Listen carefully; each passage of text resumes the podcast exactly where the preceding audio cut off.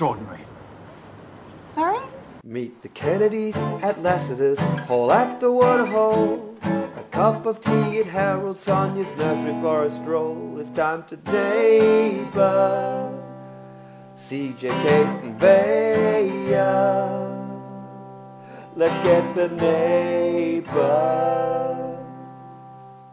Hello, this is Neighbours. We are the Neighbours Recap Podcast, and we overanalyze episodes of the Australian soap opera Neighbours. We are watching at Aussie pace. That's the hip way to describe it. There's UK pace and Aussie pace. We are three weeks ahead because of bullshit reasons. Channel 5 is not answering to. It's not good enough. We need some joy during this pandemic. I am Vaya. I'm in Melbourne's Mobile Pirate Net studios, connecting via the Hive outside podcasting kit with CJ, the hot mess mum, Catherine Jones. Hello. I think mobile is the apt word. Should you explain to people what we're doing right now? Yes, so in Melbourne, Australia, we have an extra little bonus in our easing of restrictions this week, COVID restrictions, and we are now allowed to gather in groups of five outdoors, but those people can only be from two separate households. So therefore, we can't podcast with Kate in person. And we like to podcast in person because it's got good vibes. Unless we move in together, which is still an option. Yeah, look, you know. That is like a sitcom, the three of us living together. Stranger things have happened in this pandemic. Yeah. There have been breakups, there have been babies, you know, like why not just have a pod share house, an artist's colony? Oh, yes, we could move in at the Hive. See, and so we're outdoors. So we're kind of like, you know, the little um, caravan that was out the front of the backpackers? I'm not sure what Ned's doing with that these days. Is that the Smacky Caravan? Y- Yeah, no, not that one. He just sort of had, he had one time when he sort of started, not Ned, I think it was at Harlow's birthday party or, or that birthday when the drugs were there. Oh. Yeah, it's a bit, just a bit of a, a bit of decor in the background. Oh, I think we thought maybe it's time for um Summer Bay that people was going to show up with their caravans. Yeah. Yeah. So I'm parked in my car and CJ's parked in her car and we are side by side because we can have a gathering of two people. But last time we tried that, I got eaten alive by mosquitoes. So now we're in the hub, the safety of our vehicles. And it's good sound booth system. Yes, and on television shows, you see that they've got um, glass up between the very important celebrities. and we have our windows half up Yeah. because we're very important. Yeah, we're shielding ourselves from each other. And I reminded Vaya that you're allowed to take your mask off when you're broadcasting. Yep. Look, there has not been a single podcast that's been like the other in the last six months of our episodes. No. They have all been little unicorns, different in their own special way.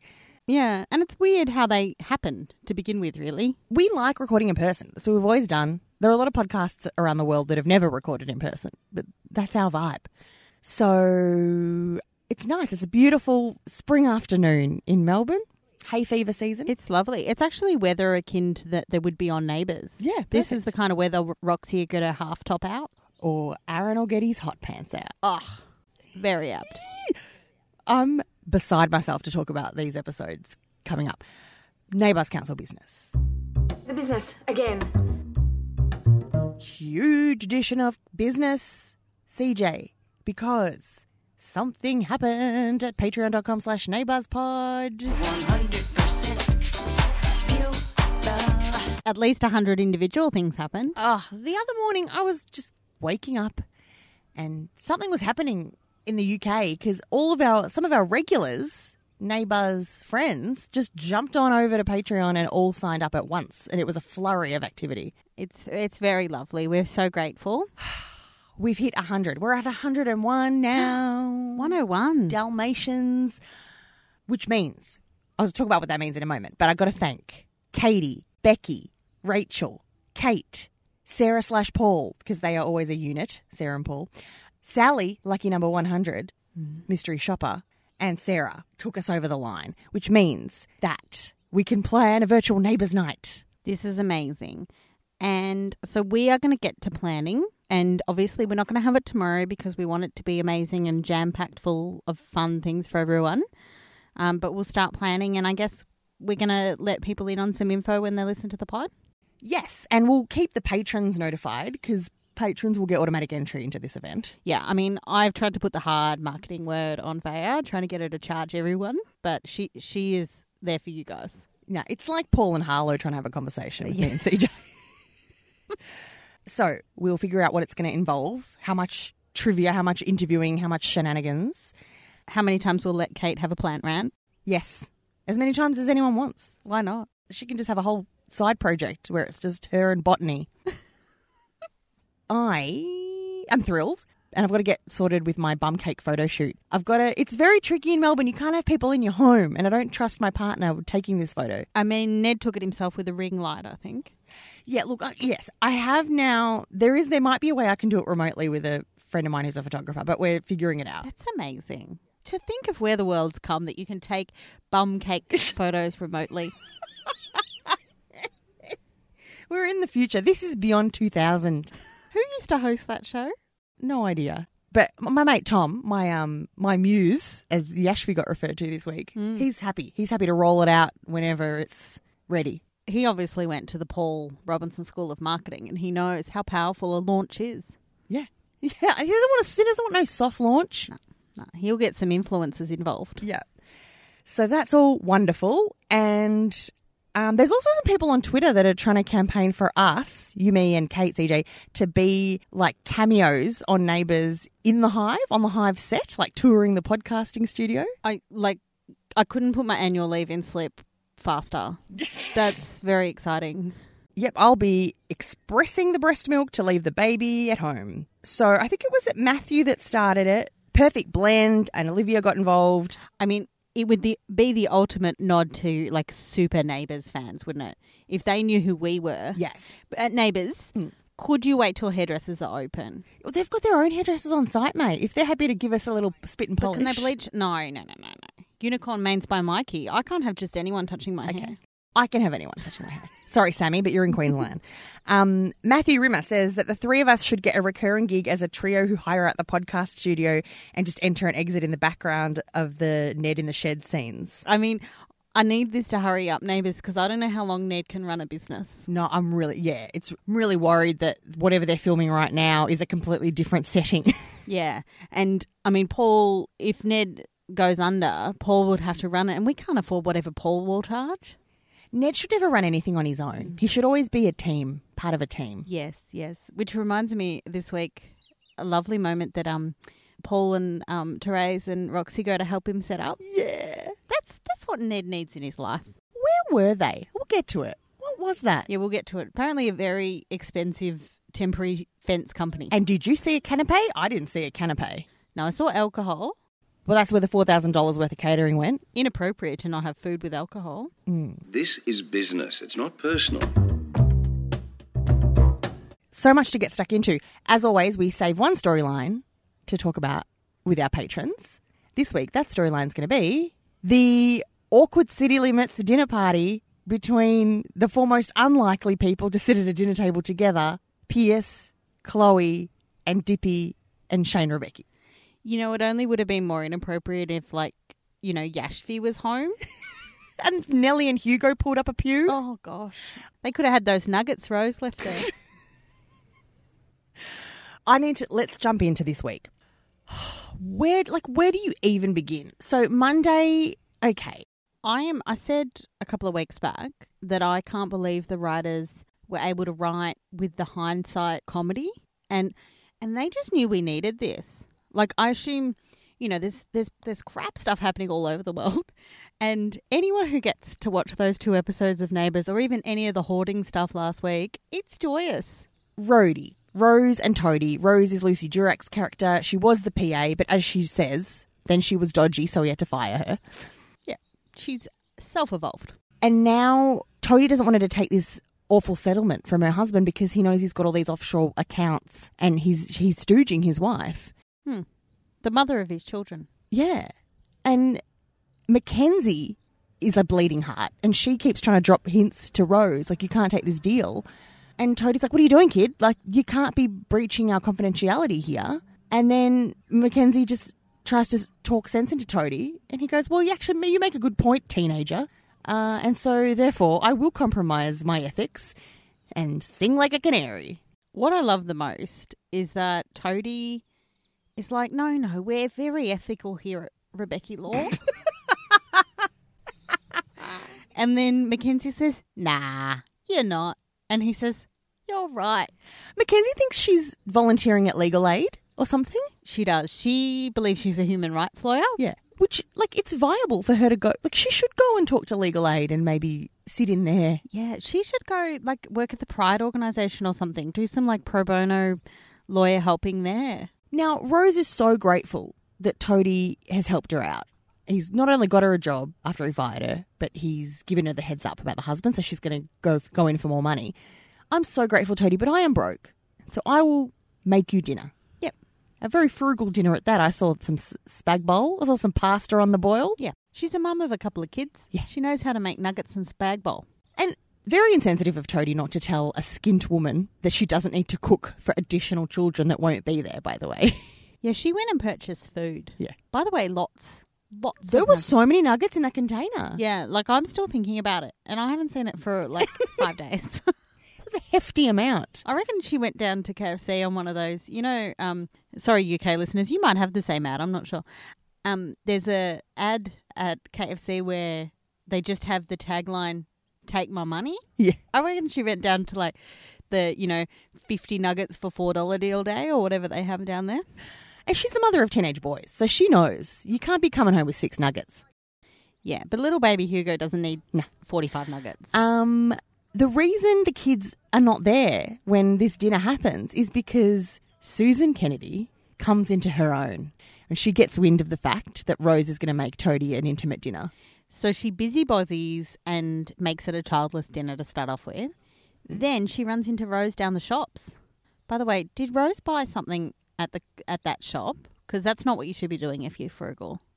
Well, yeah, no, you can't be spending twelve dollars on a packet of pasta from Dipi. No, I mean I would, but not her. Also, she said she prepped a lot of the ingredients at home, but she didn't boil the pasta at home, which I thought did not make logistical sense. Hmm. But anyway, she's a hot mess, Rose. We know that. Yeah, yeah. I feel a lot with her.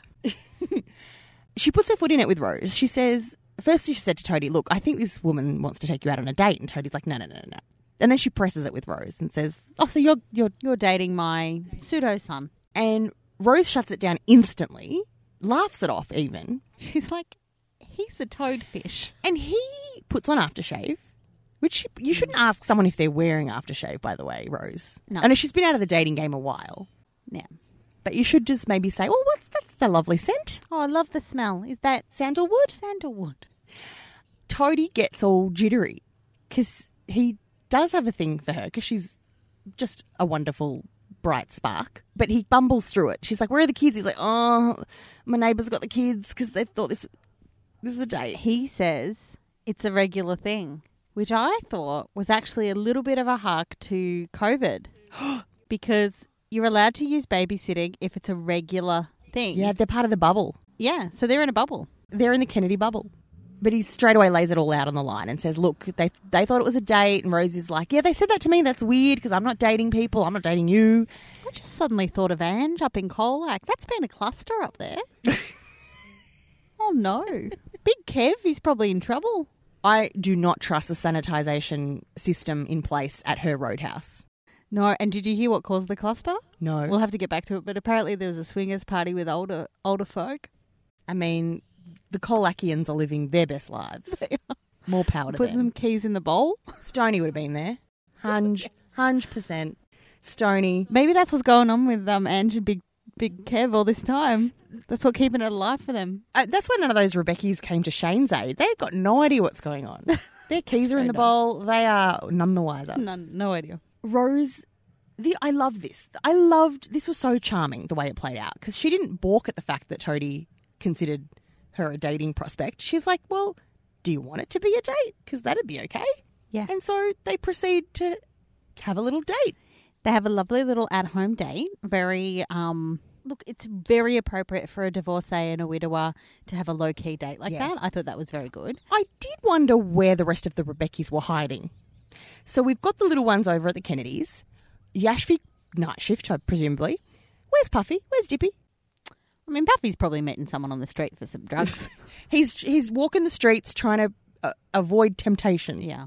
Part of me thought liked to imagine that maybe it was a crossover with the last week's episodes where Dipi was staying at Lassiter's, and instead of this playing out a few days later, this is like parallel timing. How inappropriate. Your brother is thinking about taking drugs and he's struggling through that. He's going to meetings, he's talking to his sponsor. We assume now Therese is his sponsor. Yep. Um, I mean, she does not have the time. Therese, please put someone else on that. Um, Dipi's gone. Their marriage is in tatters. And Toadie's like, look, I've got a girl coming over. Yeah, we're gonna have spag bowl. so, very pleasant evening was had. Now, Toadie lets Susan feel bad about her assumption that they're on a date. And then he just says, ah, well, we're going on another date. And you can see him dusting that stuff off his shoulders. He's like, eh, the old toadfish has still got it. And I even pretended to Rose that it was completely my mistake. It was your mistake. yeah. Well, in that case, then I guess I should cancel our second date. What Second, Rose assured us this was just a friendly dinner. It may have started that way, but I guess I'm just too irresistible to be stuck in the friend zone. Well, I think it's wonderful. Susan is so plugged into this scenario that she switches gears instantly from mortified to elated that this has worked out the way she hoped. Imagine if you were her, though. Oh. Like, you have all this stuff has happened in her life. I can't even believe she's still standing. Let alone, she's had the, wo- a worse 2020 than most of us. She's had a terrible time. Like, she doesn't even know about COVID because of all the other shit that's happened. Imagine if you survived Bum Island and you survived being taken hostage by Millsy and then COVID happened. And you're like, you know what? I have post traumatic stress disorder. and I want to do a puzzle and get over invested in my friend's love life. Yeah. And I feel like that is her self care. Yeah. I'm all for her. And her husband's running around buying tins of stuff Yeah. with another woman. Yeah, but it's innocent. It's wholesome. it is wholesome. I won't have anyone tarnishing that relationship. And then Carl, meanwhile, is livid because the neighbours are painting the town red over at number 32. Yeah. Now, when you say neighbours, tell me about this house. Oh, okay. Just before we lunge into that house, into the next night where Susan and Toadie are celebrating about a lovely, lovely evening, and they do a little happy dance. They do. I'm never happier than when Susan Kennedy is happy. Yeah. She felt joy and I felt joy. And they did a little happy dance. And I, in six years of doing this podcast, have never been able to figure out how to make a GIF. I love GIFs, I use them every day.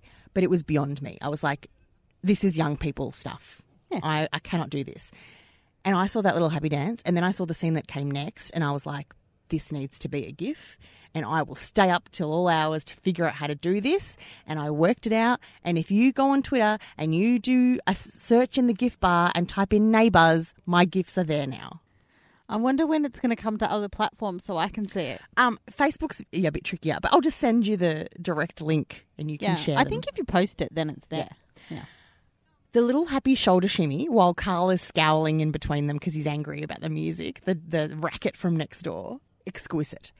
Rolling right into the party over the road. It was all just so on point.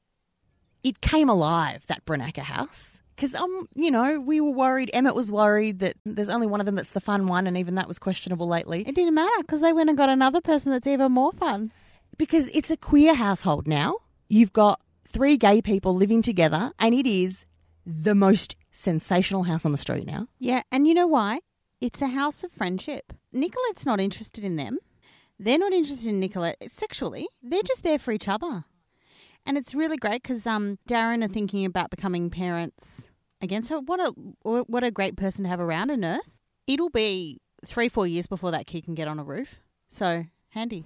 Now we have moved location because hashtag as a busy mother, I didn't budget my time appropriately, and baby Dr. Carl woke up at home and I had to go home to feed him. So we had to change locations, but it was what a lovely evening in the park it was, CJ. It was great. Really, if we can only record four minutes of the podcast together, I'm for that. no, but we didn't. We recorded like 20 minutes. Yeah. It was a delight. One more favourite scene is to come, and I didn't want to rush this in the park. No, Neighbours is giving us gifts and we need to receive them. Gifts we're not worthy of. Like these are wonderful gifts. They're gifts that you made gifts out of. Oh, there is. Okay, so this house that I mentioned before, my new favourite share house on the street, come out of the blue, out of nowhere. Nicolette's spunking in with Darren and Darren, David and Aaron, because it was a hot mess situation. Her crush fell apart at her job in the Castle Greyson.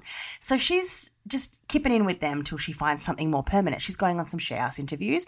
And, you know, her mum, Jane Harris, is like, well, maybe we could, you know, you'd live near me and you should stay on Ramsay Street. She's like, too late, gotta move on, gotta get out of here. But in the meantime, she's been a great pal to David and Aaron because they, all that they want is another baby. Baby? And Nicolette, being in the health field, you know, she's met someone that's acted as a surrogate. So she has a friend that has had babies, had, sorry, a baby for another group of friends. And so nobody mentions this, but I guess I'm sort of feeling like this friend is also gay, has had a, you know, that she's a surrogate that has experience with gay couples, maybe. Yeah. So this surrogate, Nicolette thinks could be a great sounding board, give some inside information to Darren.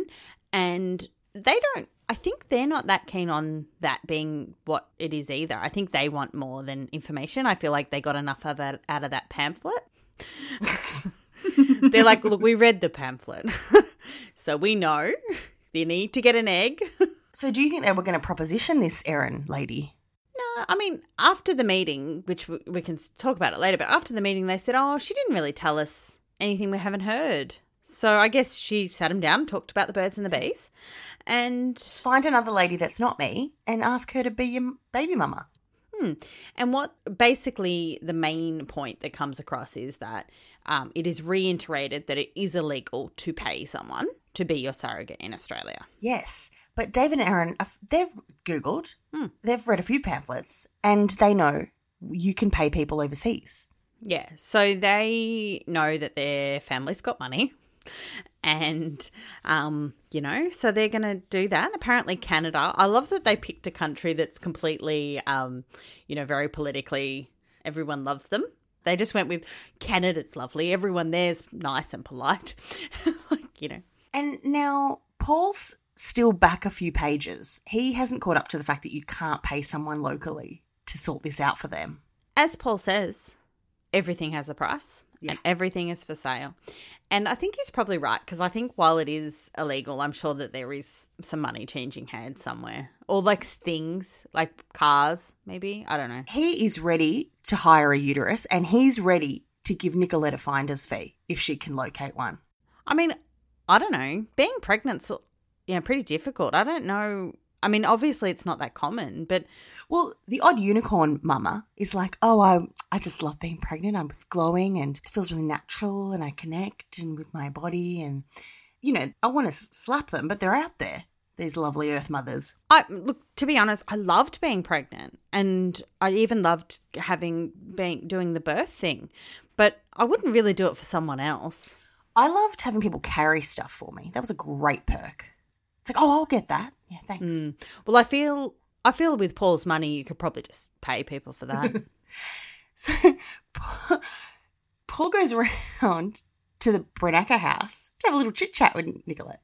Put his offer on the table. and uh, look, to be honest, these two have never really got along because when they met, he was like, "I'm your mother's best friend," and she was like, "Sorry, who?"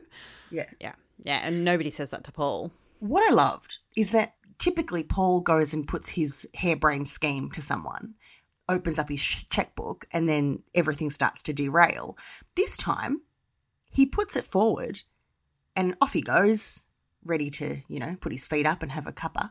And Nicolette is like, uh, record scratch. This is not a normal conversation. I might raise this with the housemates before I um pack up and move on to another share house and they're a bit down in the dumps. They, you know, they don't want to pursue this baby thing while their sister's loss is still raw. So she's going to cheer them up with some dinner and drinks. And while they're cracking open the wines, uh, she says, "Your dad's a weird unit." As he is. Because you never guess what he asked me. Uh, he wants to buy some surrogacy for you guys. Yeah, and I think Paul would be pumped if it was Nicolette's uterus. Yeah. That's the vibe I get. So they start cooking and eating, and then they're drinking, and they start on like the tequila, and they're having cocktails, and they're doing shots. And like, to be honest, like I wouldn't have been surprised if they had a couple of pingers. Oh, it, I, there were some vibes. There were some vibes. And it wasn't just any tequila. It was like her mum and Dr. Carl's tequila that they were stashing out in the dugout. Which must have been from Aldi. Oh, yes, yes. Bargain basement tequila. What's Hick Carl saving that tequila for? I want to know. I don't know because I can you imagine like Carl and Susan doing shots like you know with the like lemon and salt and stuff. Like how weird would that be? I'd be actually be there for it. I mean, I'd, I'd expect a certain box to be in the background. of that. oh, And then a real standout scene for me for 2020. The phone rings. Paul goes, Ah, here we go. That was a quick decision. Answers it thinking it's going to be Nicolette saying, Yep, where do we sign? And it is David and Aaron reading Paul the Right Act with Nicolette on the line as their hype girl, and they are sloshed. I love a prompt response to my proposal. It usually means that we have a deal. No deal, Dad. Seriously? You, you're bribing our housemate to try and organise an illegal surrogacy? That- Do you ever learn? Bribe? Come on. I think Nicolette might have the wrong end of the stick here, mate. I- I've only got the one end of the stick that you offered me, Paulie. Yeah, you hear that, Paulie? Are you not drunk? No. Well, I can't say I blame them. I have never seen Paul owned like that. yeah. I could never quite figure out how anyone could stand up to Paul when he's being like an arrogant asshole. It turns out you just got to get on the terps, get on the beers, and you can say whatever you want. You're Teflon to Paul. And also, you must everyone from now must use the word Paulie. Paulie. Mm. N- Nicolette is quite. She's been a real prickly pear. Hmm. You know, she's sasses her boss left, right, and center with Pierce, and she just keeps prodding him. Like, oh, well, uh, you kicked me out, but now I'm living next door, whatever. Sucks to be you. I'm just kind of rolling with her spirit. Like, she's a good time girl, and she makes me enjoy myself when she's having a party. So the party progresses. The Paul phone call is like a real bonding moment between the three of them because together they they own Paul and Nicolette does most of the owning, but Dave and Aaron are pumped with her from that point on. the the other great thing is Therese overhears the whole thing. Like, uh, you offered to do what? I don't understand why Therese is still surprised. You know, some relationships you're like, oh, I just nothing surprises me anymore about him. But this just keeps her guessing every day. it's very weird. Like she comes in and I I did almost catch her rolling her eyes. Like she walks in, she goes, "What are you doing?" And he's like, "I was trying to do the right thing." And she's like, And I love that this is literally something Millsy's mum, as the villain of the week, was going to do a couple of months ago. Like, oh, you want a baby? I'll buy you a baby. No big deal. and it was a baby for the same couple, wasn't it? Yeah, yeah. Gosh. And it was everyone was outraged. So uh, Aaron, in a moment of genius, goes into his bedroom, opens up wherever their blue box is, and gets out some of his dance wear. Yeah, the um the rough trade artifacts. Lovely. And he puts on those tiny little shorts. and Nicolette wears his cow cowboy outfit. And David is in the angel wings that one of them proposed to the other in. Oh, I I completely missed that. Oh, It was the, the the pretend proposal before the real one, I think. This little montage, it was to music. It was like a fever dream, and it did seem like they were on the pingers. It was just a montage of yeah, there was dance moves, there was um making it rain with the slippers in um Carl and Jane's stash. I I love the extreme detail of the hoarding stuff entering into this scene.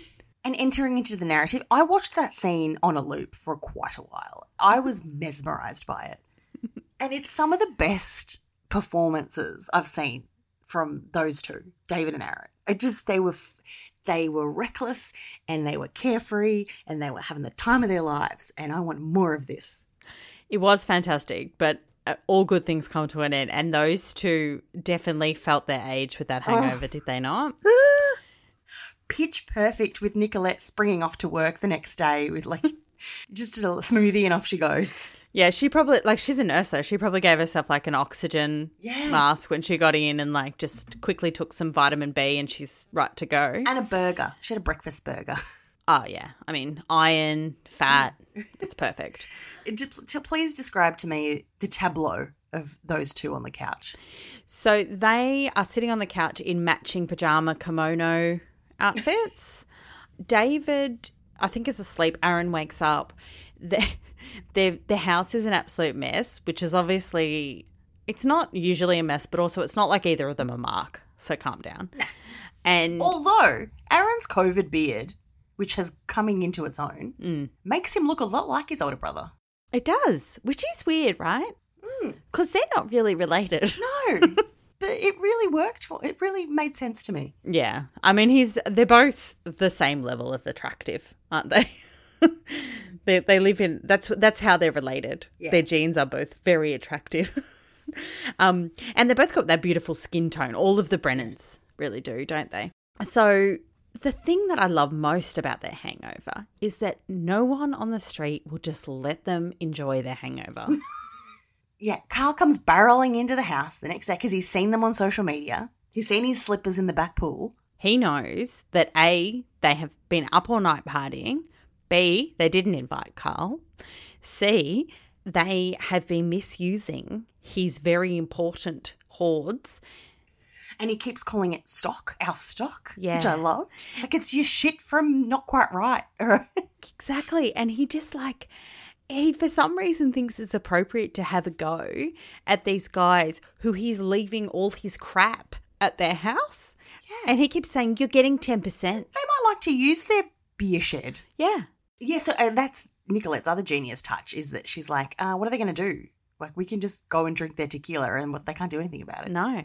And Jane also pops round just to have a go at them. But they say to Jane, Look, we've got other things on. And she, in a moment of beauty and just pitch perfect Jane, says, Oh, yeah, what? You don't mess with a teacher. No. An English teacher. Yeah, a GP and an English teacher? No. yeah, a good one. Because, like, you can mess with Ellie and just never get anywhere. Oh, imagine if Ellie still lived there. Because she's bi. Imagine if she's following this, the social media of these guys, and she's like, why did they not have any cool parties like this when I was living there? Oh man, there's actually there was a mention on the council in the um what would the podcasts of the host be called? That's my favorite thread, actually. That's a really fun thread. It's really fun, and um one of them said Daily Baby with Ali, yes, and I feel that was the joke of my year when I commented on that and said I think it might be called Fortnightly Baby. Because let's let's be honest, Ali's not going to record. I like it. yeah, no. Glorious. So, I mean, I could deep dive on this party forever, this rave. It's a damn fine time. The other thing that comes up is that Aaron really is not keen on Pierce. Oh, yeah. Yeah, and he's like, Stuff, Pierce. I like you, Nicolette, and I want you to stay around. Yeah, and my sister likes being mates with you. So, mm. Yeah. Pierce is getting even more inappropriate as time goes on. Kate and you talked about how he's he's quite aggressive and controlling, and that has not got mm. better this week. yes, let's talk about. Okay, I'll talk about him, his involvement in another mm-hmm. storyline. But but we mustn't move on before we acknowledge what happened next when Jane smuggles Carl into the Branackers, mm. creates a diversion. Let's do a stock take in the shed, and while she's out, Carl burrows up into the roof space. Which now I feel like we're missing Kate in this moment because Jane used to live there. Is that the deal? Oh, we're getting. Oh, she, oh, I don't know where she used to live. Let's message her. Let's Yeah, message seconds. She'll know. She'll know. So Jane takes them out the back. That's the conversation in which she said, "You don't. You've got heaps of free time. Just give it to me." um, and she takes them out the back. And I can tell you what. If I had a hangover, there's nothing more than I would like the local English teacher to come over and do a stock take in my shed with me. oh, oh boy. and um, Carl sneaks in, and we don't we, we don't know exactly what happens. But later on in the week, or no, that day even, I think, Aaron and David are sitting on their couch still because this these guys have got the hangover that never ends. Yeah. They're waiting for their pizza delivery. Yeah, something like that. Uber Eats. Um, and the roof comes out, and all of this crap that Carl and Jane got is in the roof. And it comes straight down. What a stunning shot of their faces looking up and the debris coming down. And you could just picture Carl shimmying up their Mission Impossible style to drop off the goods. I mean, how did he even find like the the the hole in the roof to like do that? Like mine's in the laundry and there's so many dirty clothes on the floor. Like how would anyone know? So everything smashed through their ceiling. And they were both really proud of themselves too. They were like, oh, I can't believe we got all that heavy stuff up there in the crawl space. Um Oh, hey, hey, old mates, come back. mm, it, she grew up there. Yeah, Kate just told us that Jane grew up in the Bronacker house. So Jane must have basically drew a map. Jane is Kate. That's that's the situation. she drew a map and Carl has followed it. That's how he Yeah. knew where everything was. Yeah. Oh, wait, she's given us more information, as Kate is wanted to do, which was Mrs. Mangles, although we never see the front room, which was the main set. Oh yeah. Yeah, yeah, yeah. Then we also get, because in the meantime, Susan is still pissed off with them for the way they've been conducting themselves and the way Jane's been encouraging Carl's thriftiness. Mm. And he's like, Excuse me, I'm like planning for our retirement here. Like, we've paid off our mortgage, and it's all because I buy no name brand non perishables. I think it's got more to do with your really rich sister, Carl. and the fact that you're a doctor and they get paid well. Yeah, and she's a principal. Like it's not like they would ever have been scrounging for money. She had the classic corker of a line early in the week when he said, you know, she was trying to find the tea strainer, and he said, Well, you know, I was going to buy you a spare tea strainer. And then she said, I'll strain you in a minute. Classic. what a classic. Kate's now giving us many additional facts about, about sets and houses. We should share them. She's gone to the effort. Yeah, we should. They used that set for Mrs. Punt's house, which was confusing. Remember how when she came back for the first time, she was searching the house on the sly? Right. Why was she? I don't remember that, Kate. Oh, no, yeah, I do. She was finding the medallion? Oh, something. I mean, I feel like that was a storyline written like for Kate and people like Kate that know these facts about things. Ins and Yeah. outs. Okay, so then David and Aaron come barreling over to the Kandan and we're like, uh, hi, we'd like you to pay for the damages to our ceiling. Well, Susan orders them to pay the damages. Yeah, I mean, they should anyway. They don't need Susan to order them, but also Susan's like, well, you saved 45 cents on shopping and now you're going to have to pay. Like, let's face it, it's probably going to be $10,000. Yeah, it's quite a journey that Carl's going to have to go on to pay that. Wow. And he's going to get, um, maybe he'll get Kyle to do it. Yeah, exactly. And Kyle can have lots of long conversations about the way he did it to somebody. and like the, the corners Carl's trying to cut, and Carl's like, no, that's the quote. This is what we're doing it for. Um, I thought I was going off the bargain hunting storyline, and then I got right back on it. Like, it, I thought they were going to lose me for a minute, and then the minute that they were poking around the roof and the dugout, I was like, I'm back, guys, I'm back. I think it might be over now, though. Yeah. No, I think it was a, a good, healthy run. Yeah, I look, I was there for it because it was a ceramic pig that was very timely. and very much threaded through other people's storylines. And it just worked in regard to COVID and them um, filming in hubs and stuff like that. It just was perfect for that. So, yeah. Because you're getting combinations of people that you wouldn't normally see together. Jane and Darren, uh, great. Good times. Yeah. The only thing I need more of is um, Hendrix with older ladies on the street. Yeah. Very special relationships. Oh, beautiful kid. Okay. Pierce got my goat because he is now doing the job of day spa manager and reprimanding Oh. Rose for her conduct at work. Now, I want to point out that she was pre shift Mm. when he first said, Hey, so he came up to her on her personal time mm. and said, I want you to contact, what was her name? Like Janine or something from the day spa. Like, what a B J- Janine is. Anyway. I think it was Elaine, which made me go up a generation too. Mm. Like, Yeah, but like, what a a B. Like, this is a trainee, a woman trying to reinvent herself after a difficult marriage, divorce, separation issue. Like, come on. Be a woman, you know, like, represent, be behind her. Don't, what a B. Anyway, her excuse was valid. It was like he said, "Why are you spending fifty-five minutes on a client instead of one hour?" She said, "Oh, because if if they don't pack up, then I'll be late for the next client, and then the whole day will run behind." And he's like, "This isn't good enough." But also, then she goes on her breakfast date. Let's presume it's 8 a.m. at this point. And he's angry at her for not completing work in time that was not work time.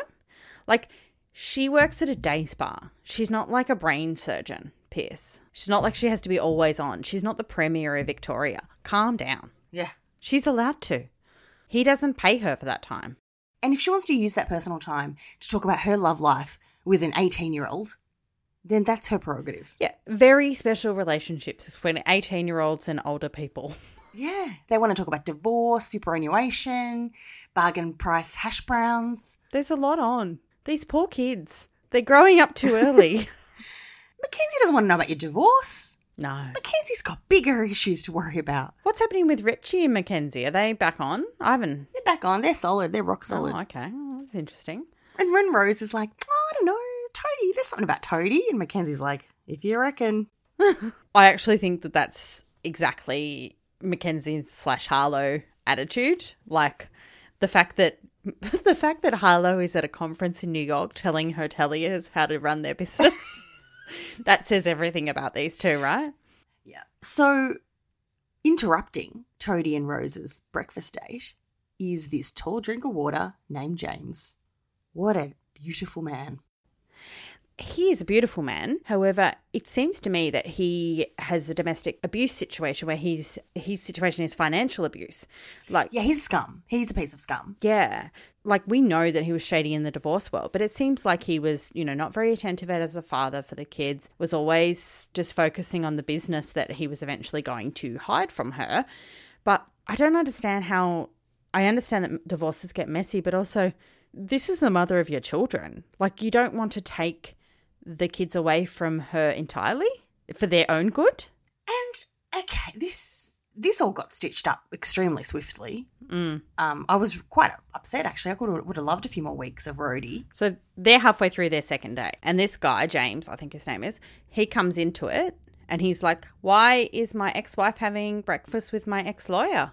Yeah. He puts those pieces together pretty quick sticks. He does, he does. And I don't blame him because they should probably have waited until the divorce was final to be public about their relationship anyway. I can't believe Toadie, of all the times he could have been almost disbarred, he's going to pick this moment. Yeah. So he says, I'm going to sue you. And I guess like he knows Rose and he knows that Rose is not going to throw him under the bus to get the money because I don't think she would do that. Although she has the the signals definitely at the start when she was saying like wouldn't you do anything for your kids? Wouldn't you you know so maybe she would. But Toadie doesn't want to throw her under the bus and say look she stole your information while she worked for me. He he does mention that like she was my employee so it's my problem. But but the thing is is that generally if somebody snoops through your office and goes through your personal data you don't date them after. Not not that week. Ah, give it a month. Give it a few months and go slide into the DMs. Hmm. So Pierce comes along to have another go at Rose. He's so aggressive in the second go and he fires her. He's that classic handsome guy that is a dick. Yep. Just can be a dick because he's never had to work for anything. You know what he is? He's become Paul. Yeah. Wait, what? He's Paul. He just walks around and yells at people now. Yeah, I I usually point that out. You usually gloss over that. yeah. But he just he's getting too involved in small parts of the business. He's, you know, trying to control all these friends or family, family of his wife. He's trying to control his wife. He's trying to control his employee that was living here taking care of his wife's mother, like everything. He's completely rattled. It, sou- it sounds like he's never been rattled before because he just pays his way through things. Yeah, or like, you know, bats his eyelids slash pectorials. Yeah. But then James does a 180 and he's not going to throw Toadie in it. So what happens is that Rose talks her way out of the argument with Pierce in a very Rose beautiful amazing way, but also a bit self-deprecating to be honest. Yeah. Um and obviously she's been in this shit relationship with James for so long that she's learned how to do that really well. And James is uh, he's quite taken with this and she looks at him and she's like, "I still got it."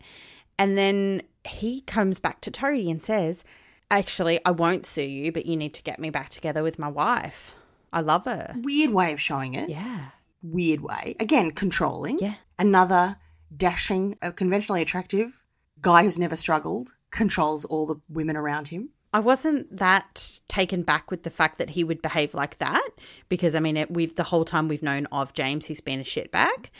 But I can't believe that Toadie just says okay, and then Toadie arranges them to like have a meeting of some description. He says, "Oh, I've seen irreconcilable differences, and this isn't it." And I'm like, "No, Toadie, this is financial abuse. This is way worse. this is way worse." And yeah, so I thought that was weird. And they get back together, and I really felt like Toadie did that to get out of being sued. yeah.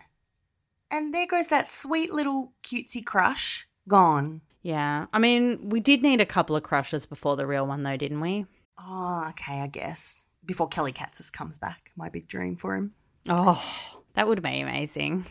So we say goodbye to Lucy Durack. We say goodbye goodbye to James. We barely knew ye, half a day. So that was just a blip on the the old Rebecchi Law radar in the end. And I guess he, they're going to go and enjoy his offshore accounts and just laugh all the way to the bank together. Well, she kind of, when they get back together, she's sort of like, oh, I'm not angry at you. I just want my family back. And to be honest, it just felt like she was like, look, I don't even care anymore. I just want to see my kids. And I just don't want to be alone. Yeah, it's, it was super sad.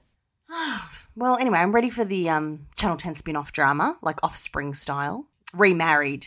Oh, speaking of offspring, how how many days has it got to be before we have the lovely um new Pierce joining us? Oh, Don Hany. I think it's going to be a couple of months away because he's only just got announced. Uh, but this terrible controlling Pierce, I don't really want that actor doing it because he's so wonderful. Um, so I'd rather, I'd prefer to like Pierce when he comes. And we will talk about on Patreon the dinner party of awkwardness. Yeah. It's that Pierce just lets happen. Um, because this week there's a fallout, continued fallout after their little tryst hotel hotel suite make out and we will resume that discussion on Patreon. So, finally, uh, one more pressing plot matter. There was a hard launch, CJ, this week of Ned Willis's art show. Yeah. And this has been an ongoing storyline about Ned and his art show for what feels like seven months. Considering he just thought of it, it has been with us for an age. It feels a lot like Puffy's Piss Engine. It's a, it's a quest of a character that I just don't care about. I care about it. I'm here for it. Of course you are. But I um, was a little confused about the exhibit. So where do you think they were? I mean, other than the bowels of the Nunawading Studios, I don't understand. So he's hired this space, it's a display space, but I think the backpackers would have been, well, the Hive would have been a great location for those portraits. I don't know why he had to shell out for some chain link fences and bricks to put his paintings against. Well, he's an idiot. and we, we've mentioned it before. Where the hell did that catering budget go? It's, I mean, there was alcohol. There was definitely alcohol, which um, I guess you have to buy alcohol for people to give a crap about portraits of people that they don't know. I mean, I did not see a rice paper roll. I did not see a slider. Yeah. I did not see, you know, a miniature box of noodles. Yeah, like in those cute boxes or a pig in a blanket. No pigs in a blanket. Nothing.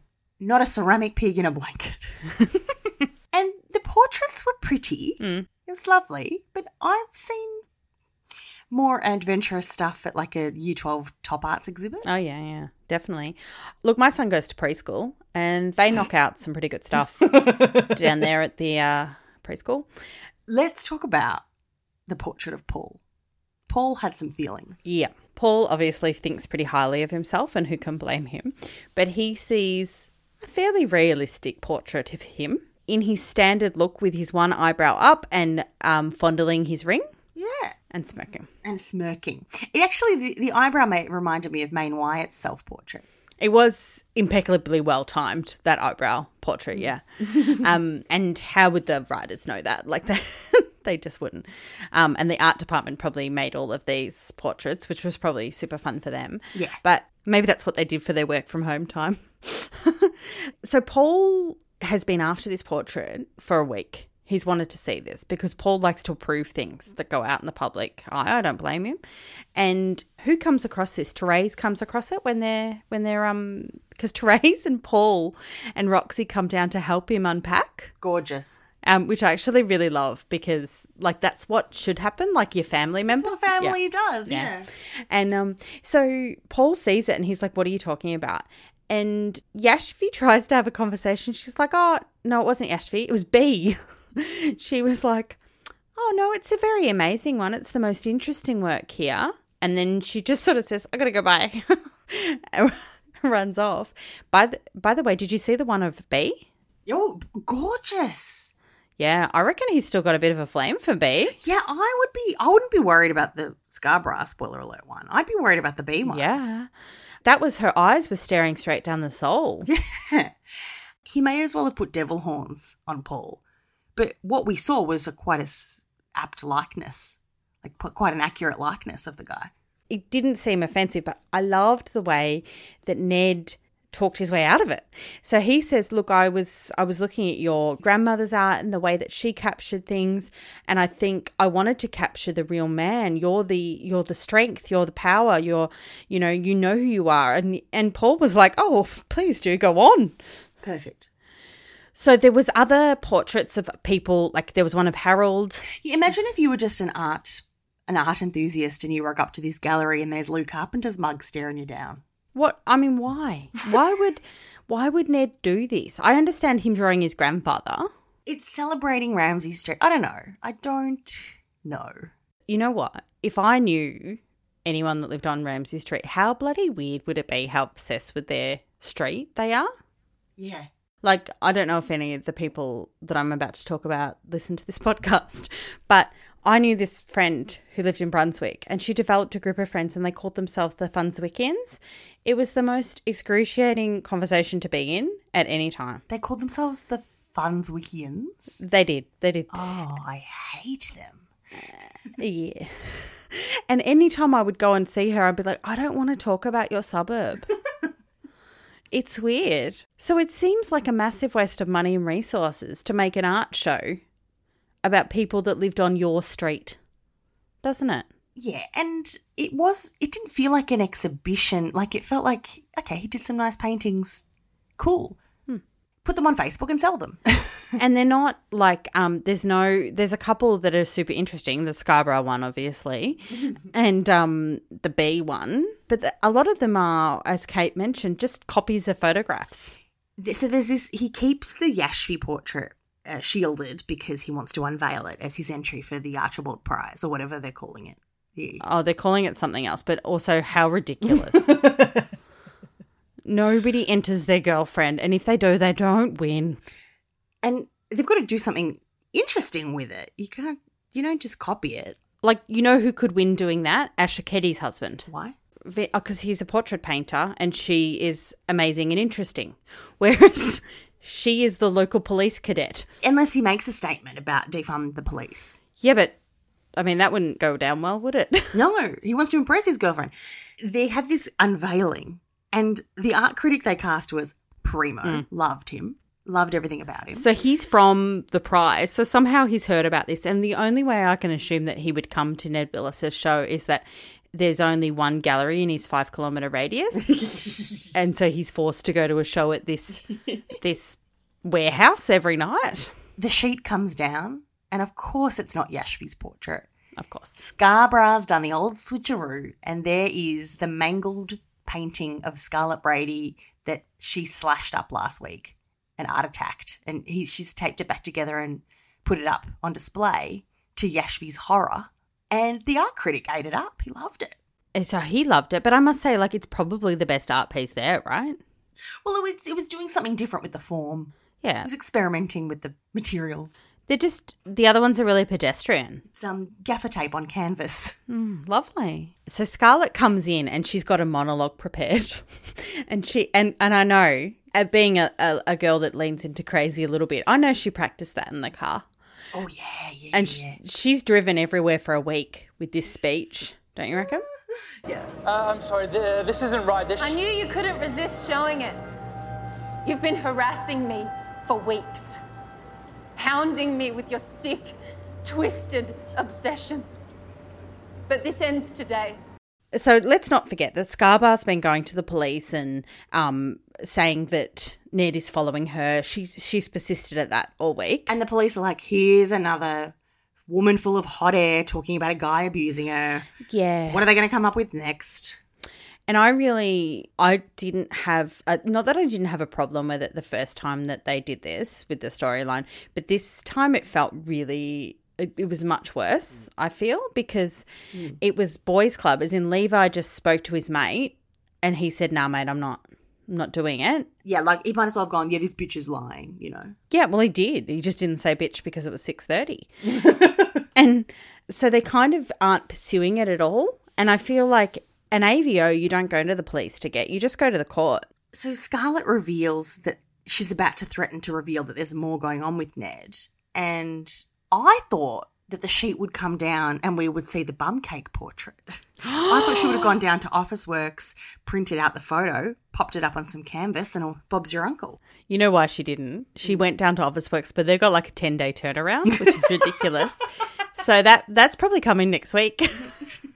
She's like, I know the exhibit's over, but guys, come come round. I've got something else to show you. Can you imagine? I actually would have loved that so much if he'd done that. That would have been like if he'd unveiled because he said like before he unveiled it, he's talked about how she's amazing and she's the muse and and this and then he unveils and it's Scarborough. Imagine if it was just his bum with bits of cake stuck to it. He's talking about the cake like it's a woman. the vanilla sponge. She really spoke to me. Oh. So the end, the week ends with a hot pursuit cash chase. Like Ned runs off after Scarlett, and they're both in fast cars chasing each other down the street. Yeah, and I think what's going to happen, it's sort of a gaslight situation, is that we're meant to start assuming, uh, we as in the audience and Yashvi, are meant to start questioning Ned and whether he is following her. and he, Which is exactly what we were made to assume with Ellie. Like she was going to go and kill Millsy. Mm, mm, it's not very different. Yeah, so we end the week and he's driven off. Now, firstly, Scarborough is in a beautiful German car. What on earth is he driving? I didn't know he had a car. What does He's probably got um one of the Lassiter's branded vehicles. I didn't even know he had his license. oh, maybe he's got that Audi that Paul used to drive. I worry. I worry that she's not going to make it out of this alive, and I've, I I weep for the life that she's had if, if that's the case.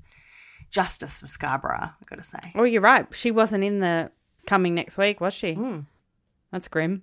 Disappointed in that art show. I, I expected more. I'm like, why did you have to rush that? No, like no one was tapping their wrist asking where the hell's my portrait of Carl and Susan.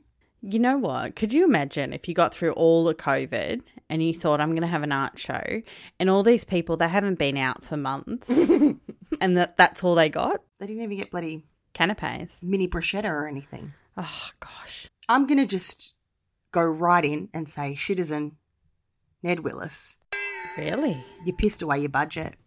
Yeah, he did. And why didn't you check your portrait before you unveiled it? I'm going to say the same thing that I said to you earlier. but He's an idiot. He's an idiot disguised as a non idiot. I mean, Ben Hall's lovely. I fall for it every time. I am going to go with Citizen for Yashvi for my favourite thing that he, she has said when she called Levi Captain Keto. so she her excuse for not buying her, you know, her workmate a coffee at the start of the shift is that she never knows what he can and can't have, which happens to me all the time. so I enjoyed it, although I'm like, get with the program. He has butter coffee, and just buy him that.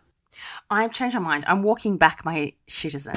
Oh, Ned doesn't deserve citizen. There is only room for citizen, and I'm going to call it a three way citizen. The residents of the Branaka house, Nicolette, David, Aaron, for the most extraordinary fun you can have with three people in a lockdown house Mm. on a weeknight. Yeah. And also, there's another two residents of that house, and one of them's the shorts, and the other one is the uh, cowboy outfit, and it was all perfect. Brought us so much joy in the darkness of pandemic life. Yeah, it's exactly what we needed. So I hope it was exactly what our pals overseas need when they do get to watch it in three oh, weeks. Yes. I'm loving a lot of the reactions to like the gifts and the steals. Everyone's like, what is happening? And why can't we see it for three weeks? Yeah, it's very annoying. So I'm going back to work next week, even though I've got a four month old. What is my life? I do not understand. So I might not be tweeting as much about neighbours, or I might tweet it all at once, like at 4 a.m. or something. But um, pray for me. Pray for me, friends. You can do it. Yeah, thank you. But uh, keep an eye on keep an eye on me on the socials, Vays V A Y S on Instagram, Patreon. I'll probably do some lens videos for the new patrons. Thank you for coming back on board. We'll keep you keep you posted on our plans for Neighbours Night. Mm. Facebook.com slash neighbourspod and join the Neighbours Council. Join that thread about what people's podcasts would be called if they were podcasting out of the hive. Top notch. CJ. CJ the Hot Mess Mum on Instagram and TikTok. And thank you so much for all the patrons. We really appreciate it. And it's um, going to be super exciting to do another event. Yes. And I just, you know, we can put a lot of time and effort in to make sure that everyone can, you know, call into sick f- to work that day and and come along to our event and um you know just shout out like send us like if you if you want something to be at the event send us you know a dm slide into our dms Yeah, there's another thread on the Neighbours Council about what people enjoyed about the Neighbours Night. So if you th- think about how we could rep- replicate something digitally, give us a suggestion. Exactly. And join up as a patron because they will get, as Bea mentioned, she is a bleeding heart, and all the patrons will have free entry. Plus trimmings, extra scenes. Yeah, which is an awesome name. I wasn't on the pod last week, and um, I really had a laugh at that. Well done, good name. Thank you. Thank you. Still got it. Like Toadie. Still got it. Dust that shoulder. See you next week, guys. Bye. Bye.